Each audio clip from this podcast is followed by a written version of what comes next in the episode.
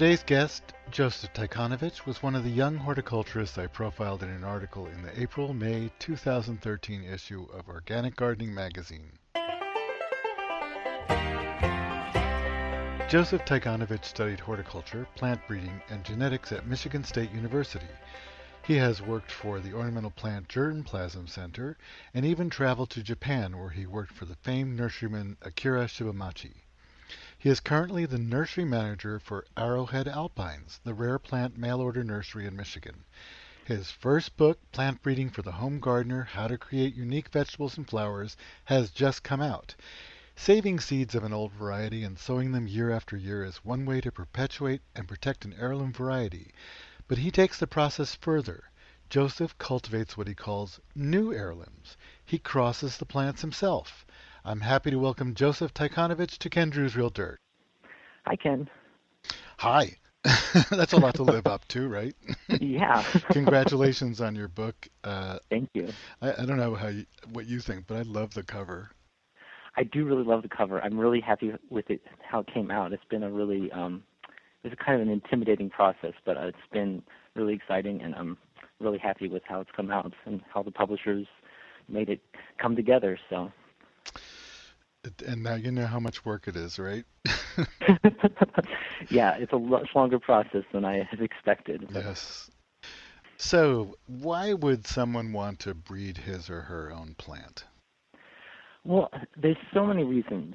Um, it's it's I think it's practical. You can breed things that are going to be adapted to the specifics of your local garden, your soil, your climate, rather than stuff that's being bred commercially that's trying to be widely adapted and thrive all across the country. You can really focus on stuff that's going to thrive in your conditions. Um, and it's also fun because you can make things that are suited to your specific tastes. Everybody likes a different flavor in their tomatoes or different flower colors. Um, so when you start breeding for yourself, you get to make things just the way you like them. Um, but I always say, and the real reason I do it is because it's lots and lots of fun. Um, it's this, it's a lot. I mean, growing gardening is always exciting and fun, and I love seeing new things bloom, new things to me in the garden, and it's just that much more fun when the flowers are opening or something that I've been able to create or help create myself, or you know, the flavor of a new tomato is something that nobody's tasted before ever because it just came into being in my garden that year. So it's really it's really that's a lot of fun. Well, but it doesn't happen overnight. no, but it's not as I don't think it's I mean gardeners need to not be impatient people anyway. Gardening is always a process and it, and plant breeding certainly takes time, but I don't think it takes as much time as people think. Um, you know, you can it can take years to finish a variety to make a tomato that's going to come stable from seeds. Every time you plant the seeds, it's going to look the same. But every year along the way, there's something. It's exciting. It's fun. There's new things to taste and things to see. It's not like you have to wait years and years and years to get something. Mm-hmm. Every you know, if you start crossing tomatoes this year, next year you're going to have, going to have something new and interesting and exciting in your garden.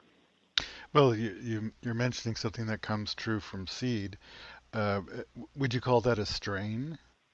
Right. Yeah. Seed strain. and there's that's the other thing is like commercially seed strains need to be very uniform. You know, they need to have a tomato needs to look exactly the same. So when people buy the seeds, they're going to get they get what they're what's on the what's on the label.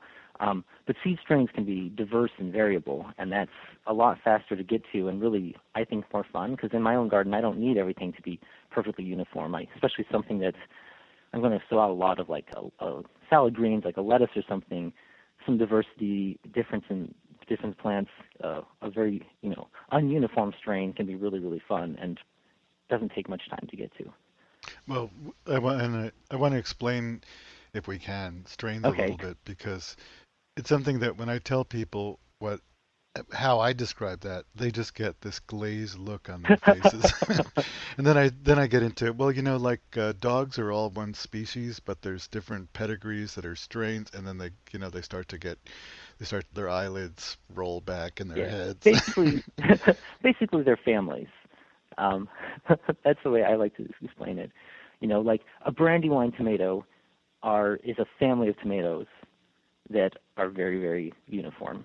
So all of them look like the same, but some some but strains, which are just you know genetic relatives, can be more diverse than that. Just as you know people that's maybe not a great analogy but yeah. you know there's there's some families where all the kids look like each other and some where they don't um so most varieties we're used to thinking of are, are strains our families that are very very similar but you can also make ones that are more diverse and more variable yeah Boy, when you get into people, that's that's not good.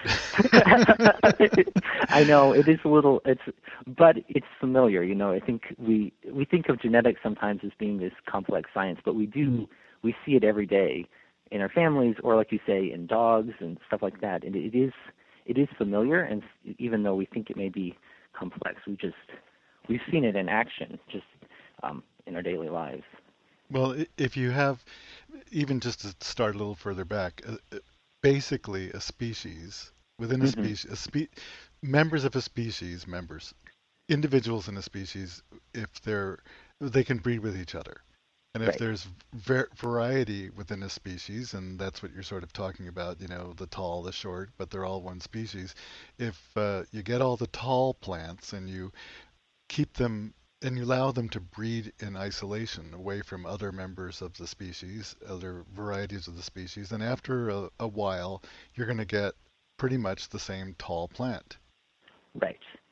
And yeah. that, that's what I would say is the strain in it. And there is some variability, as you said, but uh, to have to buy a something like an, an heirloom or a brandywine tomato, if you grow that with tons of other tomatoes, the seeds collected from your brandywine probably will maybe resemble the brandywine, but won't be closer to the strain that you're after. So to develop a strain, you have to grow those plants in isolation from other members of the family. Right.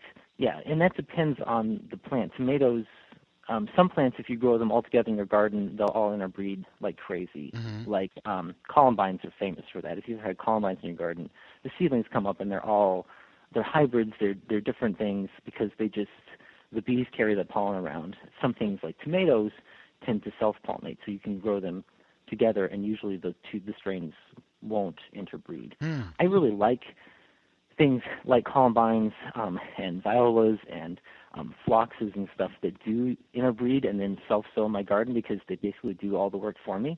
Um, mm. so it's really easy if you just um, you know if you get a bunch of cool um, columbines or something else, one of those other perennials that's going to self-sow in your garden, plant them out. They'll hybridize themselves, you know, with the help of the bees, throw their seedlings everywhere, and then what you can do as a gardener then is just keep the ones that you like, weed out the ones you don't like as much, and over time that that will develop a strain that's based on natural selection will make it adapt to your your garden and your you know your climate. And then by you going in and picking out the ones that you find the, the prettiest, you're going to then create a, a strain that's very attractive to you um, and performs well in your garden. I can I can just hear all those gardeners screaming, "I can't kill the babies. I can't, I can't weed out the ones. I know it's well, ugly, but."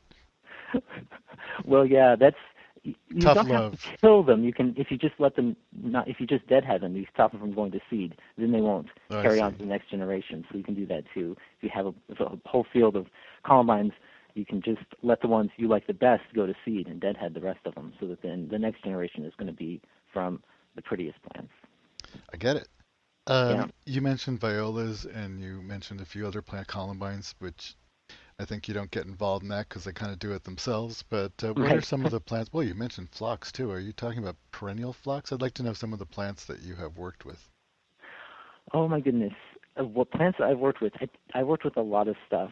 Um, yeah, so some things like columbines and phlox, like the phlox paniculata, um, yeah, it will it'll do it all itself. So I don't actively breed them so much as there's a big field of them that are seeding around and kind of go and pick out the ones that I like the best to let set seed. Um, but I've I'm pretty addicted, and pretty mm. much almost anything I'm growing, I start playing with breeding. So with vegetables, I've been doing a lot of tomatoes and peppers and squash. Um, and a little bit with beans and a few other things that kale. Kale. the list is, the list is long.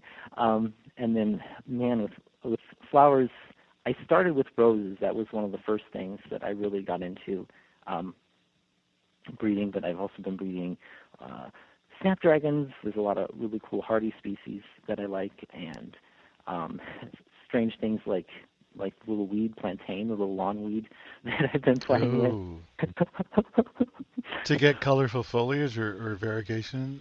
Yeah, well, there is there's there's a bunch of strains that have there's a purple leaf strain, and then there's one that has frilled leaves, and there's um, these ones where the flower spikes are converted into these cool rosettes of leaves. So I've been breeding those together to combine the the frilled leaf traits with the purple leaves and variegation and some things like that. So just because I can, they're, Yeah. uh, they're, it's still a weed, but they're they're pretty cool looking, and I'm having fun with it. Well, pick a plant and take us through the step by step. And I'm I'm suggesting that you describe something you might have a goal for, as opposed to more. right, just, playing more. But, you know, like if you if you're aiming at something uh, in a tomato or watermelon or something, uh, how would you? Or the tomato's interesting because of the self pollination aspect. Right. And but uh, tell tell us how you might, you know, go about trying to achieve a certain goal. Okay. Um, well, let's. I'm trying to think. Let's say peppers, Mhm. um, for example, which are very, very similar to tomatoes. But um, so I really like peppers, but in our cool summers here, they usually don't ripen very early, and so to get like red ripe peppers in a Michigan summer is not very easy. Um, bell peppers. Mhm.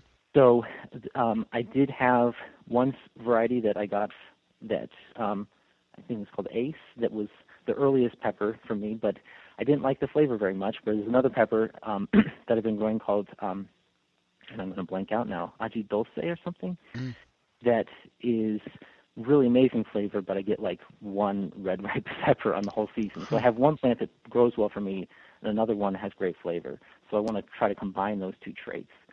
Um, so the first step is really just growing them both when they're in flower, moving the pollen from the one flower to the other flower, um, which is pretty. It's hard to explain it over the radio, but with a picture, um, it's this. You know, there's just the male part of the flower, the female parts of the flower, and you just move the pollen from one to the other, um, and then collect the seeds that are going to develop from that flower, um, which are going to be your hybrid seeds. Um, and then if you plant those seeds out, the first generation you're going to have, which is called the F1. You- Those individuals are all going to be the same. They're all going to have half their genes from the one parent, half the genes from the other parent. And then if you save seeds from that for the next generation, then you get all this variation. You, you're shuffling together all the genes of the two parents.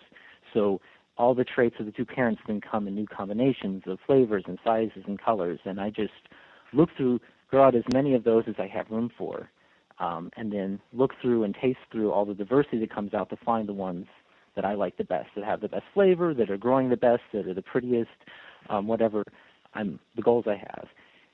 And then you just keep saving seeds from the best ones year after year, and each year the amount of diversity you see from those seeds is going to go down until after five or six generations it's going to be very uniform. That strain, like we talked about, is going to come is going to be basically all the same with the flavor you like and hopefully the you know the what I want is good performance and growth in a Michigan summer. And then you get to name it. And then you get to name it and give and yeah and share it with your friends and all that kind of fun stuff. So when you're moving pollen back and forth, do you pick the flower and bring it to the other flower, or do you use a paintbrush? Or Um, I use it depends on the um, on the plant. If I have if there's lots of flowers on the plant, then I'll just grab the whole flower. Um, if there's just a few, I, I usually use tweezers actually to just Hmm. grab the anther and um, carry some pollen over. Paintbrushes I don't like because the pollen sticks in the brush. So if you then want to go to another flower and use it again, you have to clean it really well. Oh, You're going to have other pollen stuck in the bristles. So wow, uh, I want to taste that pepper. well, yeah, it's really fun. I've been playing with peppers. I I started breeding peppers because I was looking through seed catalogs, and there's just like pages and pages of tomatoes. Mhm. and then all the other vegetables, there was like you know a few varieties, and I decided that they weren't getting enough love, so I was going to start breeding peppers because tomatoes are getting there's just too many tomatoes and not enough of other fun vegetables. Too many tomatoes. Um, hearing you say too many tomatoes, do you can you tell me some of the tomato varieties that you have been attracted to or that you think are pretty good and available? Um, let's see. My favorites are Matt's Wild Cherry. It's a, my favorite cherry tomato. Incredibly vigorous, really really sweet. It's a great plant to grow, and I really like it in breeding because it's so healthy and vigorous and a good grower. Then and it's it passes that trait on well to other things. Um, I really love Black Krim, which is like you know a big beefsteak tomato, really meaty and rich flavor, and um, hmm, Opaka or Opalka mm. Um, a paste tomato, my favorite paste tomato for sauces and stuff. Uh, okay, so you said Max Wild Cherry for Max cherry. Wild Cherry. Uh, and well, spell that for me because maybe I'm not hearing. M A T T. M A T T. Mats. Oh. Yeah. I thought it was like uh, maximum. oh no, it's it's some guy named Matt found it growing wild in Mexico. Incredible. That's, that's, yeah. And what was the second one? Krim. Black Krim. Incredible. Well, those are exciting. And I guess you can find those in some catalog, specialty catalogs. Yeah, I know. Um, I think yeah, I uh, Johnny Selected Seeds. I think is where I got both of them from. They're both they're pretty available. Um, but, so uh, tell me a bit about how you ended up as the nursery manager for Arrowhead Alpines and what Arrowhead Alpines is. Okay, um, Arrowhead Alpines is uh, a specialty rare plants nursery that um, a couple, Bob and Roberta Stewart, started um, just over 20 years ago, actually. So they started specializing, as the name suggests, in um, rock garden, alpine plants, and expanded onto just about any kind of rare and unusual perennial um, that's you know hardy perennials here in Michigan. Um, I had been a customer from at the nursery for um, a long time. Um, once when I moved to Michigan, um, you know I came and shopped a lot and got to know them. Um, and then I started working here. Um, I got to know Brigitta here, you know, at the nursery, and then also online. I was living in Lansing, which was kind of far away, but through Facebook plant groups and stuff, got to know mm-hmm. her better. Um, and then um, Bob was had um, passed away from cancer just over a year ago, um, which was obviously, you know, incredibly hard for um, you know the nursery and for Brigitta and so I kind of was coming over just to help out, sort of in those as a friend in those final days when you know she was trying to deal with that and keep the nursery running and stuff, and that sort of I just sort of you know was coming by to help out, and then you know said, hey, well, what if I just worked here? And so now I'm working here. Mm. but um, it's been really fun. It's it's an incredible place, pretty unique just in terms of the diversity of plants they have. I you know I thought I was a good plants plantsman before I started here, and have learned an incredible amount um, from Brigitta and from working with the plants here. It's really been an exciting experience. Well, we're going to have a link to Arrowhead Alpines on the Ken Druse Real Dirt Radio and podcast show page. I'm speaking Great. with Joseph Tychonievich, uh, one of the, I almost said young guns. We can't say gun anymore. One of the young guns of horticulture, uh, who I profiled in an article in the April May issue of Organic Gardening Magazine. And I'm I'm so thrilled. Well, the response to that article's been surprising to say yeah, the least. Yeah, great. But I'm I'm thrilled that I was able to get you in it and find some other people who I think are really going to be the, the people we'll look to in the future in horticulture and gardening, and who will help gardening and horticulture have a future. Yeah, yeah, it's definitely it was pretty. Um, I was pretty, pretty exciting to um, be profiled in, in your, your piece. It was kind of it was it's really it's really strange to you know be at the bookstore and see a magazine and it's like wow I'm in that magazine. yeah, they should have put you on the cover. and how does um, it feel to see your book in a in a bookstore? Have you have you had that experience? I have not yet. Actually, Oh. somebody sent me a somebody sent me a photo. I've seen, got photos sent to me, but I haven't actually seen it on the shelf yet. But um, but yeah, I think it, the article is really cool, I and I think it is exciting. Um, there are a lot of sort of the next generation of horticulture. There's a lot of people doing really cool, interesting stuff, and I think it's neat the degree to which we know each other. Mm. Um, most of the people in your article, I of the six, I knew, uh, you know, um, I didn't know, don't know two of them, but the other three I knew, know- I've known pretty well, and I think a lot of that is because the internet makes it easy to connect with people. I think it's cool that our generation, I feel, is really connected. We're talking a lot, sharing a lot of ideas, um, and I think it's gonna it's gonna be exciting as that goes forward. Uh, have you had reaction to the book? Have people talked to you about it? yeah, I have. I've been. this is I. I'm. A few people have you know written reviews on blogs and stuff, and I've talked to some people about it, and everything's been really positive, which is really exciting. But it's I'm like terrified to read anything anyone writes about it. Well, I can understand that. yeah, it's, it's like okay, I hope, and it's it's been, but it's the response has been really good. It's really I'm really happy about it. Well, I think one of the wonderful things of, about the book is how you explain everything. And this is science. And we know, you and I know that gardening is art and nurturing and science. And you can't cut the science out of it. But people are often afraid of that. And you just, it's like, you know, you're chatting and I'm learning. and I'm not even trying to learn, but there it is. It's, and you make it, I, I don't want to say that you make it sound easy, you just make it clear and uh, and possible. And I can see myself in it when I, I well, I hear you, but I can see, you know, oh well, I can, I understand that. I can see that. I can even do that. And I think that's a thrilling part. The the one part, the patience part, I got to work on that. but it's like you Yeah. said, there's all these these little points along the way where you get to taste something, which is really good.